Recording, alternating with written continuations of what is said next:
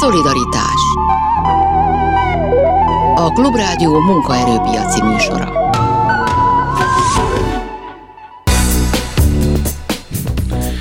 Jó napot kívánok, Sálmec János vagyok. A mai műsorban lesz szó kötelező oltásról még, aztán beszélünk közalkalmazottak és köztisztviselők helyzetéről, arról, hogy az önkormányzatok nehéz helyzete hogyan érintheti az ott dolgozókat, aztán a műsor második felében elmegyünk a vasútra, és megbeszéljük, hogy ott mi a helyzet, akár oltottság, akár bérek tekintetében. Már is kezdünk. Szolidaritás és dr. Varga Péter munkajogásszal indulunk. Jó napot kívánok! Jó napot kívánok! És hát ugye a munkaadók által kötelezővé tehető a koronavírus elleni oltás, erről most már több mint egy hetet tudunk, és hát most már talán azt is tudjuk, hogy nagyon sok helyen ezt nem teszik meg, tehát talán kevés olyan jogi helyzet lesz majd, ami vitára ad okod, de ő mit gondol, egyértelmű ez a szabályozás annyira, hogy ezt úgy tudják használni majd a munkaadók, és aztán persze ez érinti majd a munkavállalókat is, hogy abból komolyabb vita ne legyen, tehát hogy le van írva, hogy mit lehet megtenni, és onnantól fogva ezzel nehéz vitatkozni, vagy nem ilyen rózsás a helyzet, és lehet, hogy nagyon sok jogvita lesz majd abból, hogy a munkaadó mit írhat elő, meg mit nem, és hogyan. Hát maga a helyzet már, és ez az egész anomália, amivel együtt élünk, az önmagában nagyon komoly társadalmi visszhangra ad okot, tehát azt nem lehet mondani, hogy a helyzet rózsás. De az biztos, hogy a jogalkotó azzal, hogy ezeket a jogszabályokat most kihozta, azon kívül, hogy egy csomó felelősséget telepített a munkáltatóra, hogy oldja meg, azért adott mankót. Tehát két szívességet mindenképp a jogalkotó megtette a munkáltatóknak. Az egyik az, hogy a, ugye az, hogy fölveszek egy oltást, vagy nem veszek fel, az az az önrendelkezési jogom része, az egy személyiségi jog. Alkotmány is ismeri, PTK is ismeri. Azt, hogy bizonyos munkahelyek, bizonyos munkakörök esetén kötelezővé tehető-e a védőoltás, én azt gondolom, az én jogász álláspontom az, hogy ezt eddig is megtette a munkáltató, de ebben az esetben nagyon komoly harcot számíthatott, ha jogvitára került volna sor, mert egyrészt meg kellett volna neki indokolni, hogy ez a az önrendelkezési jogkorlátozás az a munka viszony rendeltetéséből közvetlenül összefüggő okból került korlátozásra. Másrészt meg kéne azt indokolni nagyon erősen, hogy miért fér hozzá az adatokhoz, ami kell ahhoz, hogy eldöntse, hogy lép vagy nem lép, magyarul, hogy oltott vagy nem oltott az illető. Tehát ezt a két előzetes feltétel gyakorlatilag az új jogszabályal a munkáltató nagyjából ki tudja pipálni.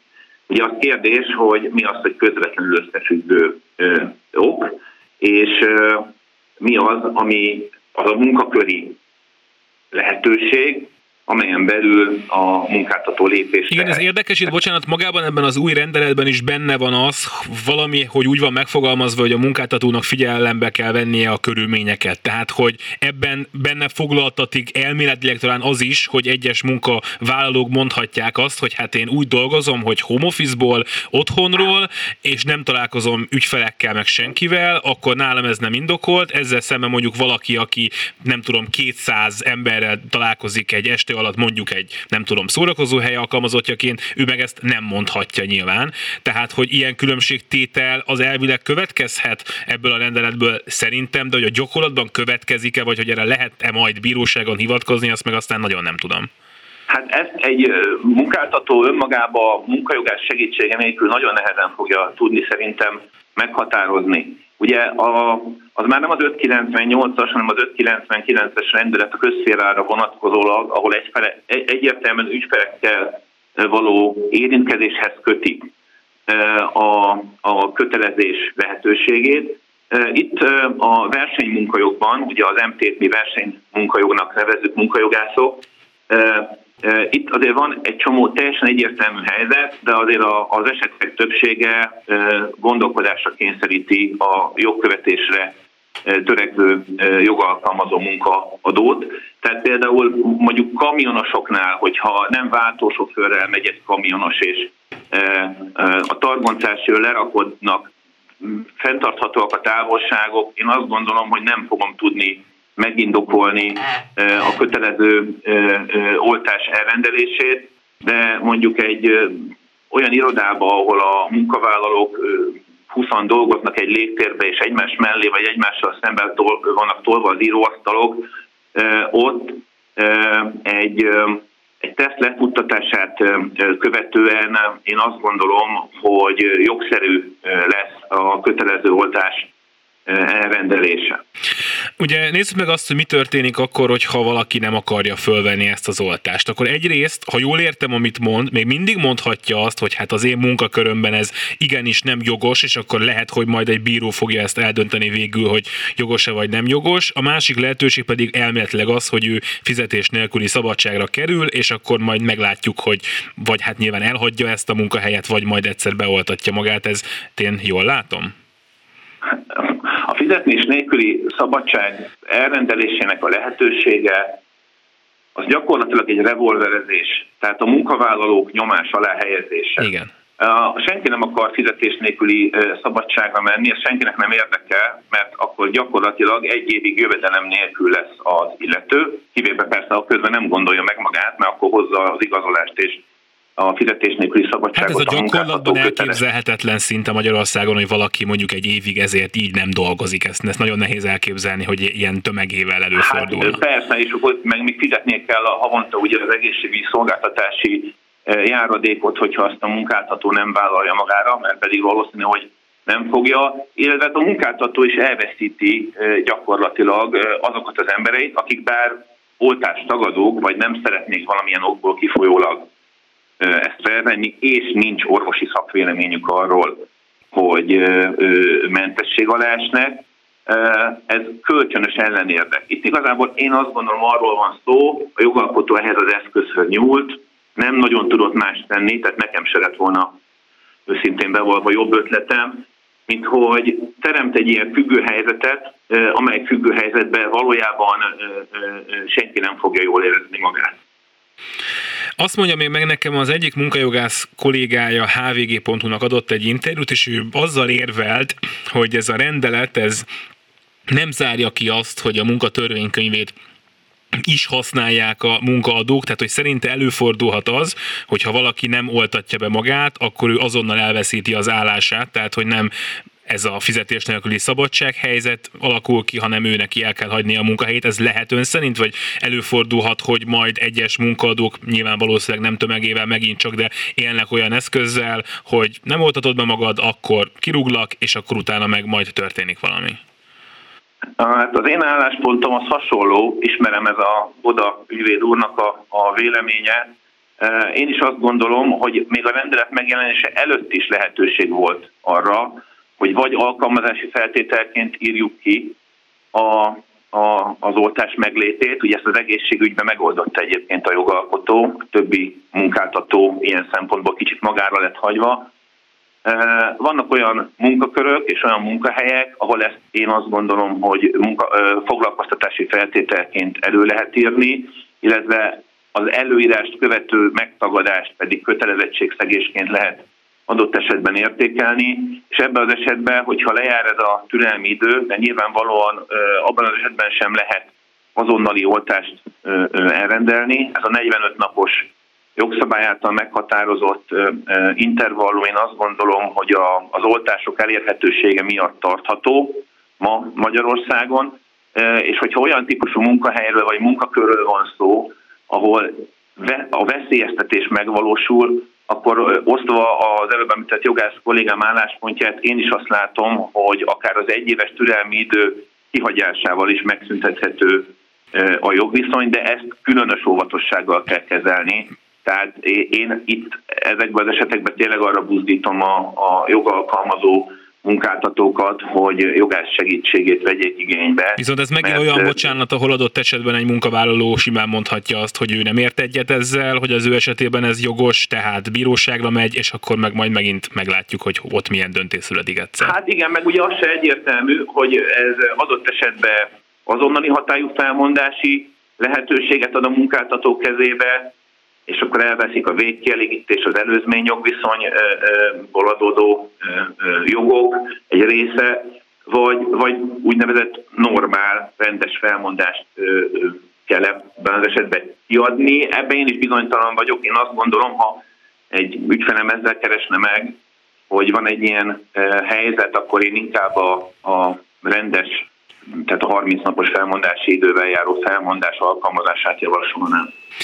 Nagyon szépen köszönöm, hogy itt volt dr. Varga Péter munkajogász volt. Még egyetlen egy mondatot, ami nagyon fontos, illetve két, két gondolat, ha van még egy 30 másodperc. Az egyik, eh, amiről nem szokott szó lenni, eh, az az, hogy szerintem nem lehet nekiállni ennek a történetnek úgy, hogy az adott munkahelyen, az adott munkaköröknél nem vizsgálja meg a munkáltató az átoltottságnak a mértékét. Tehát, és most erre ugye lehetőségünk van, tehát bekérhetjük el az adatokat mindenféle különösebb előkészítés nélkül. Ezt, ezt, én, ezt én rendkívül fontosnak tartom. Igazából ennyi, a másik az annyira nem fontos. Ez az, amit én azt gondolom, hogy nem lehet megúszni, tehát erre fel kell készülni a munkáltatónak, projekt szinten kell kezelni, és a munkavállalókat tájékoztatni kell részletesen az adatvédelmi vonatkozásokkal együtt. Dr. Varga Péter munkajogász, köszönjük szépen. Én is köszönöm, viszont hallásra. Szolidaritás és itt van már a stúdióban Boros Péterné, a Magyar Köztisztviselők és Közalkalmazottak szakszervezetének elnöke. Jó napot kívánok! Jó napot kívánok! És hát akkor kezdjük itt, ahol abba hagytuk a munkajogásszal, hogy ez a kötelező oltás, ez hogyan érinti önöket? Ugye hát vannak egyrészt olyan munkavállalók, akik ha jól gondolom, állami alkalmazottak, és közvetlenül dolgoznak például a kormányzatnak, nekik előírták, hogyha minden igaz. Vannak olyan önkormányzati dolgozók, akiknek az önkormányzatuk előírta, vannak akiknek nem. Ezt, ezt hogyan látja? Ez, ez rendben van? Így működik ez így? Ha lett volna erről egyeztetés előtte, akkor, és nem a rádióinterjúból szereztünk volna erről tudomást, akkor azt mondom, hogy sok minden kérdést előtte lehetett volna rendezni, mert hogy abban van a lényeg, amit előbb ügyvéd úr is elmondott, hogy a munkaköröket kellett volna értékelni, és ez nagyon fontos, mert a biológiai kockázatnak kitett munka körökben, igen, az állam előírhatta volna a kötelező oltást, de akkor pótlékot is kellett volna fizetni. Tehát munkaegészségügyi kockázati pótlékkal kellett volna neki ezt a helyzetet honorálni. Tehát ez egy nagyon fontos ügy. Fontos az államszolgálatában a kormánytisztviselőknél.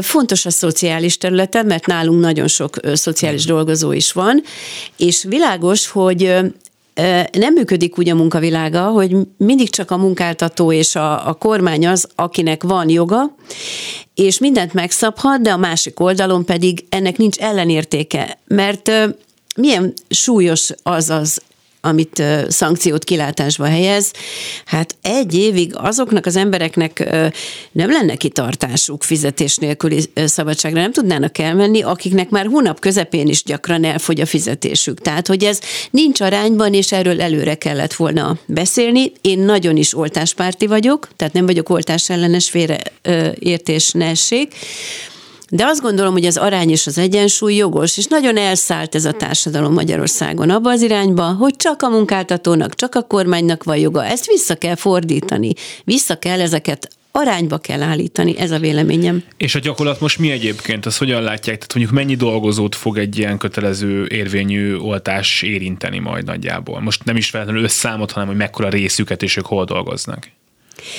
Hát az állam nem tett különbséget. Közigazgatás, kormánytisztviselő, akkor oltani tehát van 31 ezer ember, az a 31 ezer ember így unblock, egy vonallal ö, oltás.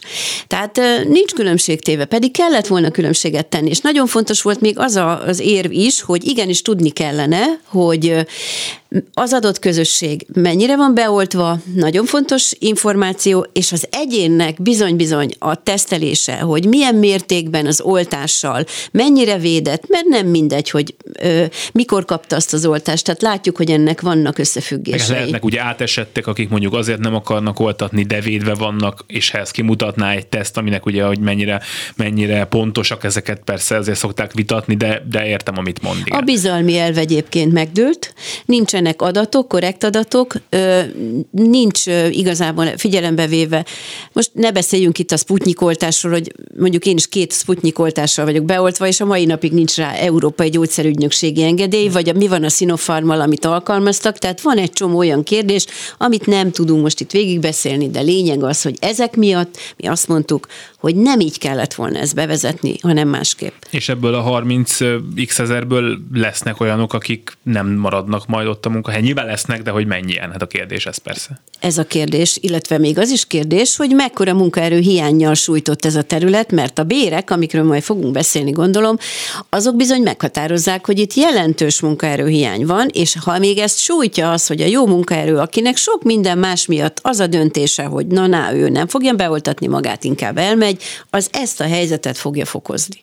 Egy picit térjünk vissza oda, mert azt mondta, hogy honorálni lehetne valamennyire ezt a veszélyességet. Ezt úgy kellene érteni, hogy ha mondjuk a törvényhozó, jogalkotó úgy látja, hogy bizonyos helyeken van egyfajta veszélyesség. A veszélyesség nyilván érinti a dolgozót meg az ügyfelet ugyanolyan mértékben, hiszen ők ott egy légtérben vannak, tehát hogyha ő azt mondja, hogy ott indokolt előírni egy oltást, akkor azért járjon cserébe valami, mert hogy az egy veszélyesebb hely, mint ha mondjuk az ember home office-ban vagy egy kis irodában két másik emberrel dolgozik együtt. Ez jól értem-e? Teljesen jól érti, mi az első, illetve a második hullámkor kidolgoztuk ezt pontosan jogszabálytervezet formájában, és ezt volt alkalmunk a kormánynak bemutatni és átadni, és ebben egyetértés volt az Országos Közszolgálati Érdekegyezhető Tanács munkavállalói oldalán, hogy igen, ezzel kell kezdeni.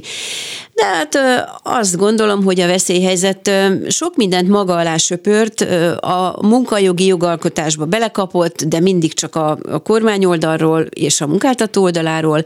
Igen, kellene, hogy pénzt adjanak ezért. Ezt a kockázatot, ezt ki kellene fizetni. Ezek a bérek, amik most meg vannak állapítva, ezek nem tartalmazzák ezt a biológiai kockázat ellenértékét. Tehát sok sebből vérzik ez a, az intézkedés, mi ezeket akartuk kitisztázni.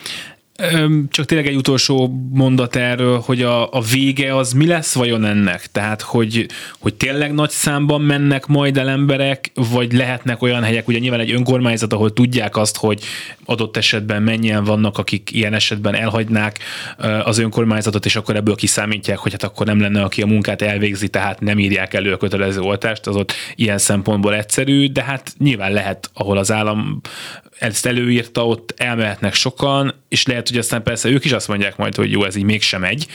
Ezt ön jobban előre láthatja talán, mint én.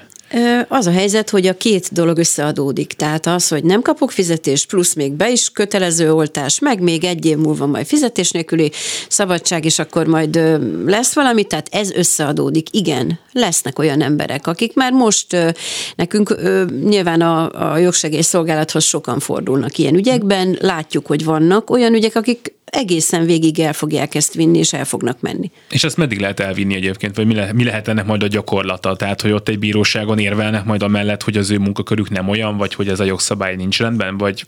Sok-sok érv lehet az egyén oldaláról, részben az oltottság, a hatásfok, az, hogy méri vagy nem méri a, a munkáltató, hogy, hogy változik a, a szervezetünk, és nem lehet úgy jogszabályt alkotni, hogy egyszer is mindenkorra statáriálisan, hanem sok szempont van azok, akik szeretnének még később családot, azoknak lehetnek olyan szempontjai, hogy nem tudják, mert ez egy nagy biológiai kísérlet, amiben vagyunk. Tehát nem biztos az, hogy, hogy minden szempontot ismerünk, majd kikísérletezik rajtunk. Hát nekem már nem, nem abban a korban vagyok, hogy ez gondot jelentene, de van, akinek lehet, hogy igen.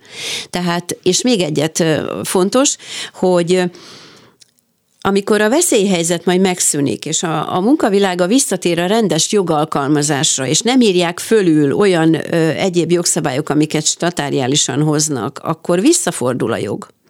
Tehát, hogy, hogy, hogy nem lesz ez egy állandó történet, inkább arra kellene törekedni, hogy azért tegyük állandóvá a, az arányokat, hogy a munkavállaló is tudjon arról, ha valahol dolgozik, mihez kell alkalmazkodnia, és mit kap érte cserébe. Jó, hát azért azt tegyük hozzá persze, hogy a szakemberek azért azt úgy látják, hogy ilyen jellegű veszélyt az oltások nem jelentenek, de ettől még sokan lehetnek persze, akik ilyesmitől tartanak ezt. E, e, ezzel nem szeretnénk ellent mondani. Beszéljünk a bérekről, és kezdjük most az iparűzési adó történettel, mert hogy ma tartottak egy közös sajtótájékoztatót a fővárosi főpolgármester helyettessel, aminek hát a lényege nagyjából az, hogy az önkormányzatok bajban vannak, ezt lehet tudni, vírusválság, különböző megszokott bevétel bevételeket a kormány át, elvett, átirányított, vagy éppen ott hagyott a munkaadóknál. Most még a hírek előtti három percben csak nagyon röviden mi az alapprobléma, és hogyan érinti ez önöket? A minimálbér garantált bérminimum megállapításán a közszolgálat nem vehet részt. Ez egy sérelem. A VKF-en, a Versenyszféra Konzultatív Fórumán döntöttek egy olyan ember javaslatára erről az ügyről, hogy mondván az iparüzési adó bevétel felét fordítsák a minimálbér garantált bérminimum kérdésnek a finanszírozására, ami már önmagában is égbe kiáltó, mert ez az önkormányzati hozzáértést követelné. Tehát egy hozzá nem értő ember... Ő most szól... Parag Lászlóra gondol az iparkamara elnökére, én, én arra az emberre gondolok, akit Paragnak hívnak, és hozzá nem értő, mert azt tudom mondani, hogy én is tudnék javaslatokat tenni, de nyilván nem fogok az ő területére. Tehát nagyon nagy probléma, hogy nem működik a közszolgálati érdekegyeztetés, mert az önkormányzati érdekszövetségek, akik ebben az ügyben felelősség teljesen szakmai véleményt tudtak volna nyilvánítani, azok ott nincsenek. Azok az országos közszolgálati érdekegyeztető tanácsban vannak. Tehát ez egy nagy probléma, de még nagyobb gond az, hogy úgy látjuk, hogy a Parrag úr nem a saját javaslatát fogalmazta meg, hanem a, a valószínűleg a kormány megbízásából cselekedett, mert egyébként ma vagy ö, 14 órától nem tárgyalná ezt a belügyminisztériumban az önkormányzatok nemzeti együttműködési tanácsa, mert ez a javaslat érdekes módon megtalálta ezt a testületet. Ebben a belügyminisztérium a döntéshozó, és nem hiszem, hogy, hogy itt meg fog ez tudni változni. Ez azt jelenti, és most már tényleg csak egy percünk van, hogy az önkormányzatoknak nem lesz pénzük arra, hogy a ozott dolgozóknak béremelést adjanak? Ez valószínűleg azt fogja jelenteni, mert jelen pillanatban úgy látjuk, hogy a nagyobb adóerőképességű önkormányzatok vannak igazán nagy bajban, tehát mintha ez lenne a célkeresztben, ez tehát azt jelenti, hogy nyilvánvalóan nem lesz bérfejlesztésre forrás, mi pedig ezt nem tudjuk tudomásul venni, viszont bennünket ne használjon senki politikai feszültséggerjesztésre, ezt is megfogalmaztuk ma, mert ez olyan, mintha az önkormányzatokat satuba tennénk, egyik oldalról nyomja őket a kormány, mert elvette a pénzt, másik oldalról nyomják a munkavállaló érdekképviseletek, mert valóban kell az embereknek a fizetésemelés, hiszen ismerjük az inflációs adatokat, bércsökkentés lesz. Igen, és ebbe már is bele fogunk menni, de most jönnek a hírek, aztán pedig Poros Péternével, az MKKS elnökével folytatjuk még egy picit. Szolidaritás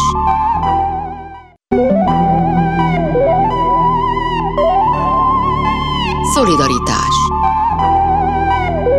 A Klubrádió munkaerőpiaci műsora.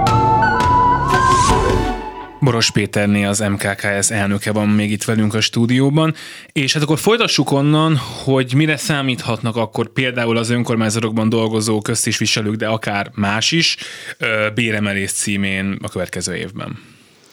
Hát mivel ebben az évben nullára számíthattak, ez azt jelenti, hogy jövő évben pedig ha ez, ezt így hagynánk, akkor valószínűleg mínuszra, hiszen az infláció az átlagosan is lesz, vagy 7 százalék. Ez idén hogy volt? Ebbe menjünk bele, mert hogy az idei évben ugye magas az infláció, mennyi volt a béremelés idén?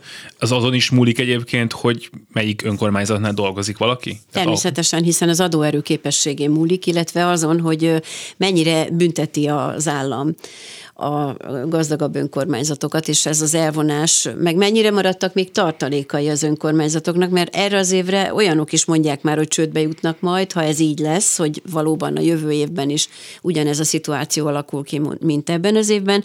Tehát ö, ö, voltak még keresett növelések, de van 600, nem 700 olyan település Magyarországon, ahol 14 évvel ezelőtti 38.650 forintos illetmény alappal kénytelenek megalkudni, mert nincs pénzük arra, hogy nincs mozgásterük, hogy emeljék, illetve hát az biztos, hogy bértorlódás van, mert Magyarországon csak és kizárólag a minimálbért, garantált bérminimumot emelték évről évre, a tudás a diploma az nem volt megfizetve, és mindenütt összetorlódtak a keresetek. A diplomás emberek, én nem tudom, hogy hogy is nem vonulnak a, a parlament elé úgy egyben, mert elképesztőnek tartom, hogy azt a sok felvett diákhitelt, azt a sok energiát, amit a tudásra fordítottak, nem finanszírozzák. Tehát magyarul kell ezen változtatni, hiszen a versenyszférában azért más a minimálbér, mert ott ez a minimum, de a közférában nincs több.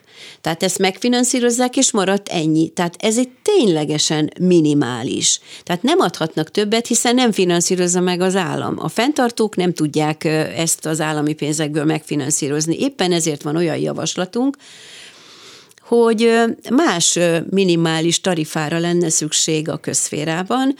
Ez a minimális tarifa nem bruttó 200 ezer forintból indulna ki, hanem éppen nettó 200 ezer forintból, és ennek a bruttója 301 ezer forint lenne, míg a garantált bérminimum nettója 260 ezer forint, és ennek a bruttója 391.300 forint, és egy új intézményt vezetnénk be, ami nálunk már nem úgy, mert négy éve beszélünk róla, diplomás bérminimum, amit nettó 338 ezer forintban határoztunk meg, ami bruttó 508 ezer forint.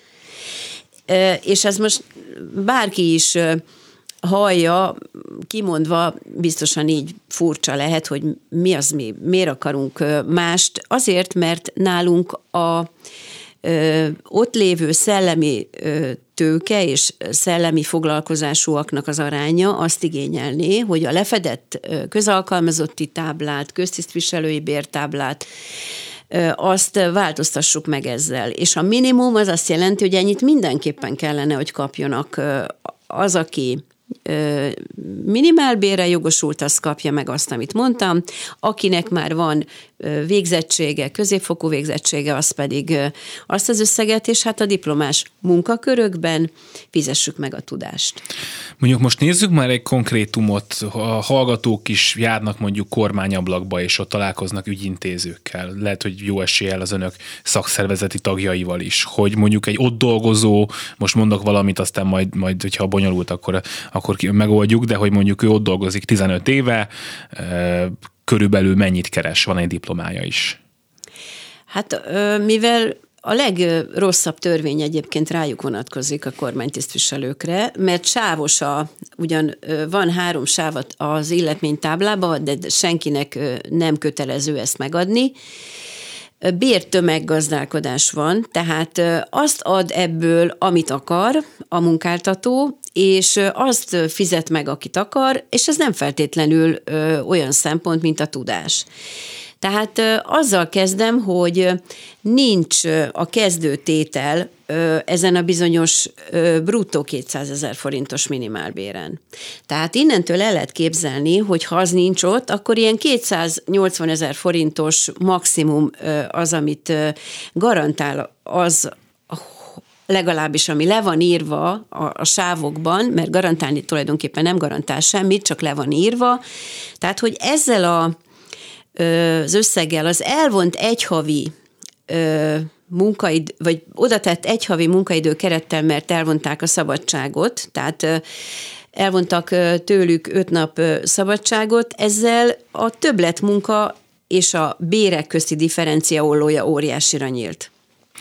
Tehát, hogy keveset, akkor most ez a, ez a hát, rövid válasz. talán lehet... ezt, ezt nem is így mondanám, hogy keveset, hanem méltánytalanul ö, alacsony keresetet, és ö, rendkívül ö, rossz ö, szájízzel veszük tudomásul, hogy az állam, aki nem egy kis KFT, hanem az a ö, kormány, ö, aki egyébként az állami költségvetésben a hiba határral egyenértékűen is tehetne ebbe a kasszába többet. Én azt tudom mondani, hogy sajnos politikai alkalmasság is szempont lehet adott esetben a bérek emelésénél. Ezzel mi nagyon nem értünk egyet, és ezt mi nagyon elutasítjuk. És akkor még tényleg akár egy önkormányzatot is nézzük, meg ott óriási különbségek lehetnek, akár mondjuk egy önkormányzaton belül dolgozók bérében is, tehát nyilván attól is függ ez, hogy mit dolgoznak, de mondjuk hasonló munkakörben dolgozókéban is, vagy önkormányzat és önkormányzat között van óriási különbség. Önkormányzat és önkormányzat között óriási különbség van. Egy Szeged megyei város négy évvel ezelőtt, amikor mi sztrájkoltunk azért, hogy legyen 60 ezer az illetmény alap, akkor ők azonnal megemelték ezt 60 ezer forintra. De mondom, a fővárosi önkormányzat 45.200 forintos illetmény alappal Budapesten. Hát most azért el lehet gondolni, hogy, hogy itt mit tudnak megfizetni adott esetben ebben a fővárosi önkormányzatban. És akkor hogyan továbbról csak még egy mondatot, azt ugye említette is, hogy ez egy nehéz helyzet, mert egyrészt tudják azt, hogy az önkormányzatoknak, vagy akkor mondjuk úgy, hogy egyes önkormányzatoknak nem nagyon van forrásuk mondjuk béreket emelni, de hát közben meg ott vannak a dolgozók, ilyet képviselni kell, akik meg nyilván nem biztos, hogy is azzal foglalkoznak, hogy az önkormányzatnak hogy megy, hanem azzal, hogy a, a gyerek megy iskolába, és hogy kell neki tankönyv, nem az már ingyen van, de kell neki füzet. Szóval, hogy, hogy akkor ezt hogy lehet megoldani? Hát ez az a probléma, amit forrás nélkül nem lehet, tehát csodát tenni nem tudunk, viszont oda tudunk mutatni a belügyminisztérium épületére, hogy ott kell kopogtatni, mert nem kellett volna elvonni ezt a forrást, hiszen látjuk, hogy Magyarországon arra van pénz, amire akarnak. Valószínűleg erre a bérfejlesztésre nem akarnak fordítani, ez pedig egyet jelent azzal, hogy azokat a munkahelyi konfliktusokat, amiket ez majd okozni fog, azt mi szeretnénk továbbítani a belügyminiszter irányába. Ezért azt mondtuk, hogy kezdjenek el bértárgyalni a kollégáink, és ha úgy látják, hogy ők nem képesek ezt helyben biztosítani, akkor küldjék el nekünk ezt az adatlapot, ami a weblapunkon fönn van, az mkksz.org.hu-n le lehet tölteni, és azt továbbítani fogjuk a belügyminisztériumba, és összegezni fogjuk, hogy annak a döntésnek a következtében, ami újból ilyen lehetetlen helyzetbe hozta a helyi közösségek önkormányzatait, ezért milyen rossz döntés volt ez, és mennyire sújtja a munkavállalókat, de szeretnénk arra is a figyelmet ráirányítani, hogy az utolsó fillért is kérjük bérfejlesztésre fordítani helyben. Ön egyébként volt mostanában, vagy lesz mostanában olyan helyzetben, hogy akár a belügyminiszternek ezt személyesen is el tudja mondani? Vagy szeretne lenni? Én szeretnék lenni, igen, de nem leszek ebben a helyzetben, mert legutóbb egy évvel ezelőtt láttam a belügyminiszter urat, pont amikor sajtótájékoztatót tartottunk az épületük előtt, és éppen hátul bement az ajtón. Tehát mi szeretnénk természetesen ezt elmondani. Én nem gondolom, hogy lesz, leszek olyan helyzetben, hogy ezt meg tudjam fogalmazni, de üzenni természetesen szívesen üzenek akár a Klubrádió hullámain keresztül is, hogy igen, indokolt lenne szembenézni a magyar valósággal. Hát, hogyha belügyminiszter úr minket hallgat, akkor ezt most hallotta. Boros Péterné az MKKS elnöke volt itt. Köszönöm szépen, hogy befáradt. Köszönöm szépen én is. Szolidaritás és a vasúttal folytatjuk. Itt van velünk Barsi Balázs, a mozdonyvezetők szakszervezetének elnöke. Jó napot kívánok! Üdvözlöm a rádió hallgatókat, jó napot kívánok én is! És hát most mindenkinél még talán egy-két hétig ez így lesz, a kötelező oltás témával kell kezdeni. Azt most már lehet tudni, hogy a vasúton ezt nem fogják bevezetni, és talán amikor ön ezt először hallotta, akkor gondolom én, hogy ismerve a munkakörülményeket, a munkaerő hiányt, azért nagyjából sejtette, hogy, hogy nem, lesz, nem lesz kötelező oltása a MÁV-nál. Igen, de ezt kicsit kijavítaná, tehát egyelőre nem kötelező a, a védőoltás, tehát nem rendelt el egyelőre a, a MÁV, de én azt gondolom, hogy ha a járványhelyzet az rosszabbodik, mint hogy az országban most látható, hogy rosszabbodik, ez leképezhető a, Mávra is szerintem előbb-utóbb megint terítéken lesz ez a téma, hogy ezt meg kell beszélni. Erről egyébként erre utaltak ma, amikor leültek erről egyeztetni, hogy ez még nem egy ilyen végső döntés, hanem hogy a mostani helyzet. Így van, így van, és tulajdonképpen a, a, ki is adtak ezzel kapcsolatban egy ajánlást, amiben ugye a szakszervezetek oltakozásra hívják fel a tagokat, azzal, azzal hogy tulajdonképpen most még nem kötelező. Uh-huh, és ezt, meg, ezt megteszik, gondolom. Uh, arról lehet tudni, hogy nagyjából milyen lehet az átoltottsága? MÁV dolgozók körében? Hát következtetni esetleg abból lehet, hogy ugye a MÁV még a harmadik hullám végén ugye a, azoknak, akik felvették az oltás pótszabadságot mm. biztosított, és ugye ezeket be kellett jelenteni a munkáltatónál, ami utána jóváírta a szabadságot, ebből lehet rá következtetni. Vannak bizonyos munkakörök, ahol az országos átlag, kb. 60 százalék uh-huh. de vannak, ahol értesüléseim szerint ennél alacsonyabb is az átoltottság, ami szerintem aggasztó. De ezek olyan munkakörök egyébként, akik utasokkal találkoznak, vagy kevésbé? Igen, előfordulhat, hogy olyan munkakörök is ebben benne vannak, akik az utasokkal közvetlen kapcsolatba kerülnek, például jegyvizsgálók, pénztárosok. Igen, elképzelhető. És akkor ezzel mit kezdenek? Önök akár, ugye több szakszervezet is van a, van a vasútnál, hogy egyfajta ilyen összehangolt menjetek el oltakozni történet lesz, vagy hát adott esetben lehet még a munkáltató győzködni, akkor legyen megint pótszabadság. Ha már kötelező oltás, hát én gondolom, hogy első körben nyilvánvaló okokból nem lesz, mert hogy nem bírná el a cég, hogyha ennyi ember, vagy ennek az embernek egy 10-20 százaléka nem maradna ott dolgozni. Igen. Én azt gondolom, hogy a pótszabadságában nagyon sokat ezzel nem lehet segíteni, mert hogyha lehetett volna ezzel segíteni, akkor már jóval magasabb lenne az átoltottság. Én azt gondolom, hogy valamilyen szinten ez az egész bizalmatlansági dolog, ami kialakult az oltás környékén, ezt, ezt kormányzati eszközökkel kellene elsősorban kezelni. Ezért nem volt túl elegáns a kormánytól, hogy nem saját hatáskörben hozott olyan döntéseket, hanem átpasszolta a munkáltatóknak, és a munkáltató egy kicsit tovább passzolta a szakszervezetek asztalra, hogy akkor győzzük mi a tagjainkat, és próbáljuk azt a helyzetet kezelni, hogy nagyon sokan nem akarják az oltást felvenni. Jó, hát akkor erről egyelőre ennyit, aztán meglátjuk, hogy, hogy újra terítékre kerül-e. Néhány héttel ezelőtt adott egy interjút a Klubrádiónak akkor arról, hogy azt a bér megállapodást, amit korábban már megkötöttek a, a mávon belül a szakszervezetek is, önök azt hiszem, hogy nem, írták azt akkor alá, de a többiek igen, illetve hát a munkaadó, hogy azt újra kellene nyitni, méghozzá azért, mert hogy már az infláció olyan mértékű, illetve a minimálbéremelés olyan mértékű lesz, hogy az az akkori megállapodás az most már a munkadók számára, vagy a munkavállalók számára nem annyira méltányos. Egy kicsit menjünk ebbe bele, tehát hogy mennyi lett volna a papíron jövőre mondjuk a béremelés, akkor ez talán a legegyszerűbb, és hogy mennyinek kéne lennie önök szerint. Igen, hát ugye június végén került alá írásra ez a bérmegállapodás, három évre szóló bérmegállapodás.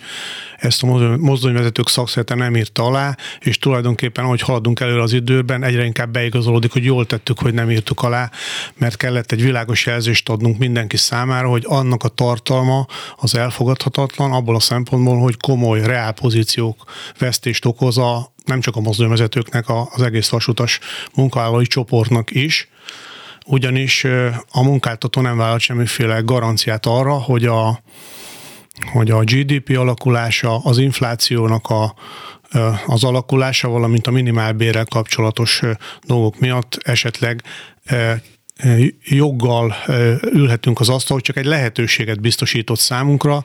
Végül is szerintünk egy jogi dokumentumban nem lehetőségeket, hanem garanciákat kellene a munkáltatónak vállalnia. Ezeket nem vállalta. A lehetőség az mit jelent, hogy majd leülhetnek hát leül, tárgyalni, így ha... van. Tulajdonképpen benne is van a megállapodásban, ami szerintem egy kicsit olyan olyan nevetséges mindenki számára, a számunkra biztos az lett volna az, hogy kötelességvállalástól mentes. Tehát az olyan, mint ahogy mi beszélgetünk hmm. egymással, ennek következménye nincsen, legfeljebb a rádió hallgatók majd minősítik, de egy tárgyalás, egy munkáltató, meg egy érdekképviseletek között szerintem azért annak más tartalommal kellene folynia. És ez, ez nem volt meg ez a garancia. Tehát akkor önök ezt ugye akkor sem írták már alá, most azóta miért érzi úgy, hogy, hogy ez most már egy még egyértelműbben jó döntés volt?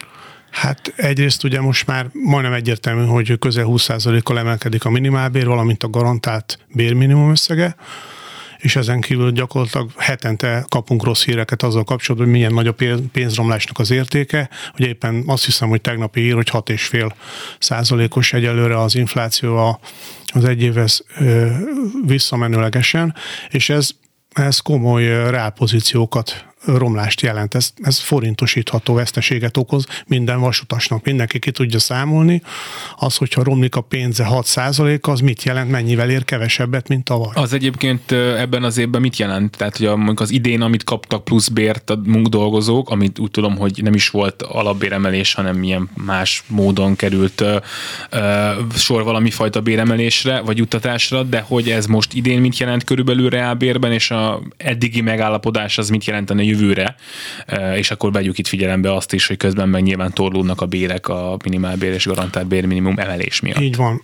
Idén volt egy egyszeri 200 ezer forintos kifizetés a szép kártyára, ami Igazából nem is tudjuk, hogy miért volt. Tehát, hogy azért volt, mert akkor lecsengett éppen a járvány, és annak a, annak a helytállásnak, amit a vasutas dolgozók a járvány alatt végeztek, annak volt az elismerése, vagy csak, vagy csak egyszerűen azért adták, mert azt mondták, hogy nincs lehetőségük béremelésre. Igazából idén 0%-os alapbéremelésben részesülnek a vasutasok. Ez három év alatt összesen ugye a 2023-ig előtekintve összesen 15%-os alapbéremelést fog jelenteni, jövőre 10%-os, 23-ban pedig 5%-os. De hogyha nincsenek garanciák azzal kapcsolatban, hogy a gazdaság rezdülésére, hogy a gazdaság fő mutatóira nincsen kapcsolódási pont egy bérmegállapodásnak, nem tudjuk előre azt, hogy mondjuk 2023-ban hogyan alakul mondjuk az infláció, meg, meg akkor éppen milyen minimál béremelést fog mondjuk a kormány bevezetni, és, és akkor teljesen az a rendszer, ami, ami azért a, a az egyes munkaköröknek a hierarchiájában vannak, azok, azok teljesen össze-vissza fognak alakulni. Mint hogy most is látható, ön is említette a kérdésében, hogy gyakorlatilag rácsúszik a legalsó bértáb, bér rétegekre a garantált bérminimumnak a, a felemelése 260 ezer forintra. Csak hogy mondjak egy példát, hogy azok a jegyvizsgálók, kalauzok, akik több mint 30 éves szakmai gyakorlattal vannak ott a, a vasúton, őnekik nem éri el a, a, az alapbére a 300 ezer forintot, vagy azok a forgalmi szolgálattevők. Bruttóban? Ez az alapbérük. Igen, tehát a ez az alapbérük. Igen, ez, ez az alapbérük, mm-hmm. így mhm. van. Tehát ha dolgoznak még sokat, akkor, akkor így van, lehet, így hogy van, eléri. Így van. Uh, ugye akkor, amikor erről néhány héttel ezelőtt a híreknek beszélt, akkor meg is keresték a többi szakszervezetet, illetve át szerettek volna leülni együtt a, a munkáltatóval. Ez sikerült azóta, hogyha jól tudom, de hogy ott jutottak-e valamire? Igen, múlt pénteken volt egy csoportszintű érdekegyeztető tanács ülés, ott a többi szakszervezetnek is megismertük az álláspontját. Hát az övék ennél óvatosabb, mert ők igazából csak a, ezt a torlódással kapcsolatos dolgot kívánják kezelni, legalábbis amit én erről az egészről tudok. Ők a, az inflációval kapcsolatos helyzetet, amit az infláció alakulása jelentett, azt igazából arra én nem látok tőlük semmiféle javaslatot. Tehát akkor a szakszervezetek között sincsen egyetértés magyarán igazán ebben. Igen, én azt gondolom, hogy ennél sokkal, sokkal szorosabb kapcsolat kellene és egyetértés kellene. Főleg akkor, amikor ilyen helyzetről van szó. És mit mond a munkaadó? Hát a munkaadó érzékeli azt a helyzetet, hogy a, hogy a minimálbér emelés az komoly problémát fog okozni. Én azt gondolom, hogy ezzel kapcsolatban a minisztérium felé valószínűleg ők már adtak egyfajta tájékoztatást, hogy ez feszültséget fog okozni de én azt gondolom, hogy a, hogy a magasabb keresetű munkavállalóknál én legalábbis azt nem látok egy olyan fajta őszinte szándékot, hogy akkor ezzel kapcsolatban is mindenféleképpen érdemi vitát kell folytassunk, vagy tárgyalást. Tehát akkor most abból, amit mond, abból inkább arra következtetnék én, hogy akkor azért jobb eséllyel nagyjából maradni fog ez a, ez a már aláírt megállapodás, hogy erre inkább több esély van, mint arra, hogy mondjuk valami, valami pozitív irányba változna az önök szempontjából. Én azt érzékelem, hogy lesz változás. Nyilván kommunikációs szempontból nem fogják azt mondani, hogy újra nyitják a bér megállapodás, hanem majd valami más lesz a neve mondjuk kompenzálják a minimálbér emelésből fakadó összetorlódást. Hát, vagy egy ilyen szép kártyás vagy, megoldás. Igen, ez. igen, igen, ez is lehetséges de ez, ez a mozgóvetők szakszervezetének a tagjait biztos, hogy nem fogja, hát hogy mondjam, derültem fogadni, úgyhogy mi fogunk azzal kapcsolatban még lépéseket tenni, hogy kicsit hatékonyabb legyen ez az érdekképviselet. Milyen lépésekre gondol? Hát a, döntéshozó fórumaink elé terjesztünk olyan anyagokat, amivel, amivel egy hatékonyabb, ha kell, akkor kollektív munkaügyi vita elindítását is szükségesnek tartjuk. És ez egyébként egyedül a önök szakszervezete elég lenne? vagy, vagy ehhez már, tehát hogy ez mondjuk sikeres lehessen, akár egy ilyen munkaügyi vita, ahhoz kéne a többiek támogatása is? Ahhoz, hogy kollektív munkaügyi vitát kezdeményezünk, ahhoz nem kell a másik szakszervezetnek a, a támogatása.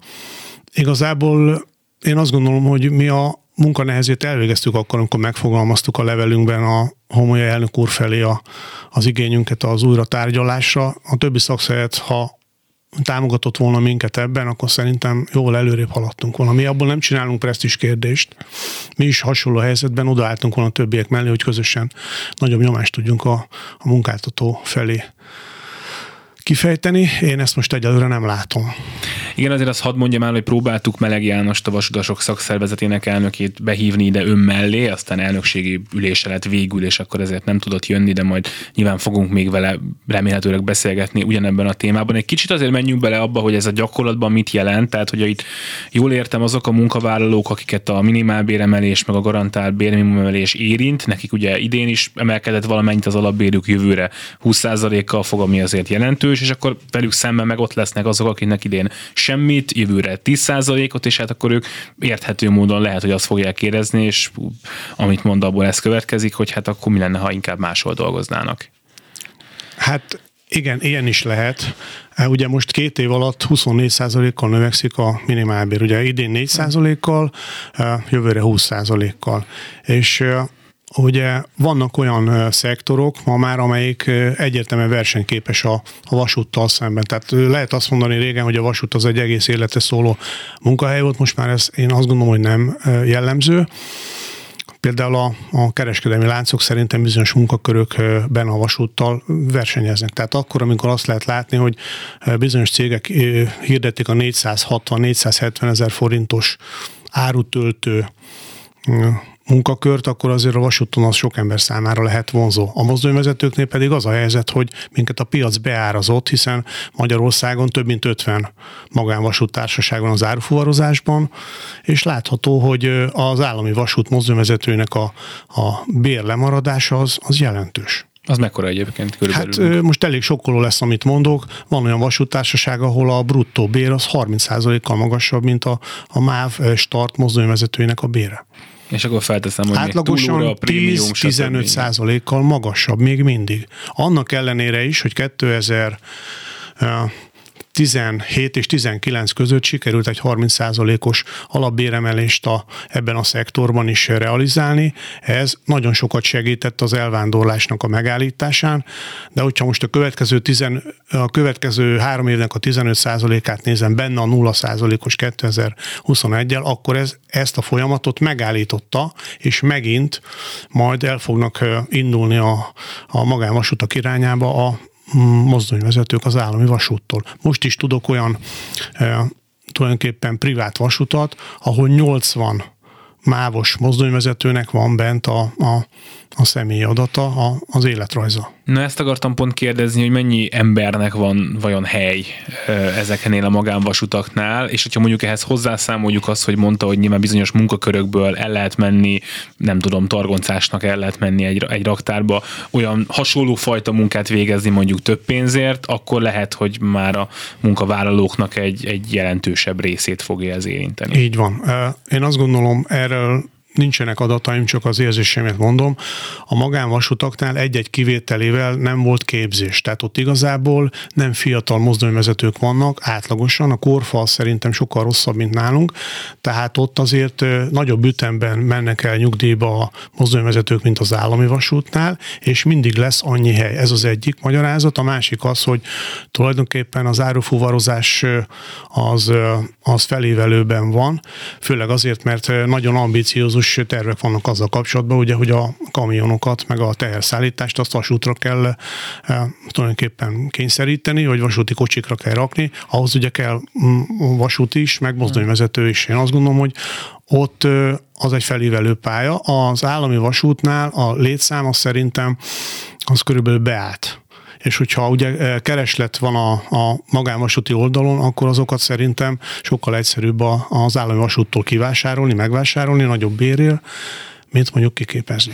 Igen, ezt akartam még kérdezni, hogy a, ugye az utolsó másfél percünkben, hogy a fiatalok számára mennyire vonzó még ez a pálya, tehát hogy mennek-e még mondjuk fiatalok mozdonyvezetőnek nagy számban, és ebből következik, amit az előbb mondott, hogy lehet, hogy mennek, csak aztán előbb-utóbb ők majd kikötnek ezeknél a magánvasutaknál, miután a MÁV kiképezte őket erre. Gondolom, hogy valamennyit ott kell maradni utána, de, Igen, így van. de hogy egy idő után felteszem, hogy már nem, és akkor lehet menni magánvasútra. Igen, ez egy nagyon érdekes történet, ugye változott a közoktatás. Ugye ahhoz képest, mikor én kezdtem, akkor még nem volt jellemző, hogy az ember kijött a középiskolába, és mondjuk valamilyen nyelven jól beszélt. Azt tudom mondani, hogy aki Magyarországon mozdonyvezetőként tud németül, ő már nem Magyarországon dolgozik. Tehát azok a fiatalok, akik vannak és örvendetesen azért jönnek, szeretnek még mindig gyerekkori álmot megvalósítani mozdonyvezetők lenni, de ők lehet, hogy már csak ugródeszkának tekintik ezt, főleg úgy, hogyha az állami vasút semmiféle vonzó perspektívát nem tud a munkahelynek nyújtani. És ez látszik egyébként? Tehát, hogy van ez a jelenség, hogy oda megyek lelkesen, ö, szeretnék a mávnál dolgozni, és aztán rájövök viszonylag hamar, hogy van ennél jobb alternatíva hasonló munkakörben? Igen, van ilyen, és ugye olyan is, az is változott, hogy régebben tényleg azok jöttek, akik vasutas családból jöttek, meg a megszállók tényleg eh, mozdonyvetők szeretnének lenni, de most azért van egy olyan réteg is, aki azért jön, hogy mondjuk a, a jó elérhető fizetése van, de ő, hogyha kap egy másik jobb ajánlatot, akkor ő egy pillanat múlva dönt és elmegy. És hát ugye a mozdonyvezetők helyzete mondjuk fizetés szempontból mi nyilván sokkal jobb lehet, mint egy csomó másik munkakörbe dolgozónak, gondolom. Tehát, hogy Hát igen, mm, több lehet, de hát mondjuk nagyobb áldozatokkal is jár. Az éjszakai munkavégzés, az ünnepi munkavégzés, meg az egészségügyi pszichológiai követelményrendszer, igen. Jó, ennyi időnk volt, nagyon szépen köszönöm. Hát meglátjuk majd, hogy milyen sikereket tudnak elérni az újra nyitásában ennek a megállapodásnak. Balsi Balázsa, mozdonyvezetők szakszervezetének elnöke volt itt. Nagyon szépen köszönöm. Én is köszönöm szépen. És akkor a műsor ezzel véget ért, a szerkesztő Gerendai Bals Ágnes volt, Budai Márton kezelte a technikát, nagyon szépen köszönöm mindenkinek a figyelmet, maradjanak a Klubrádióval, minden jót! Szolidaritás A Klubrádió munkaerőpiaci műsorát hallott.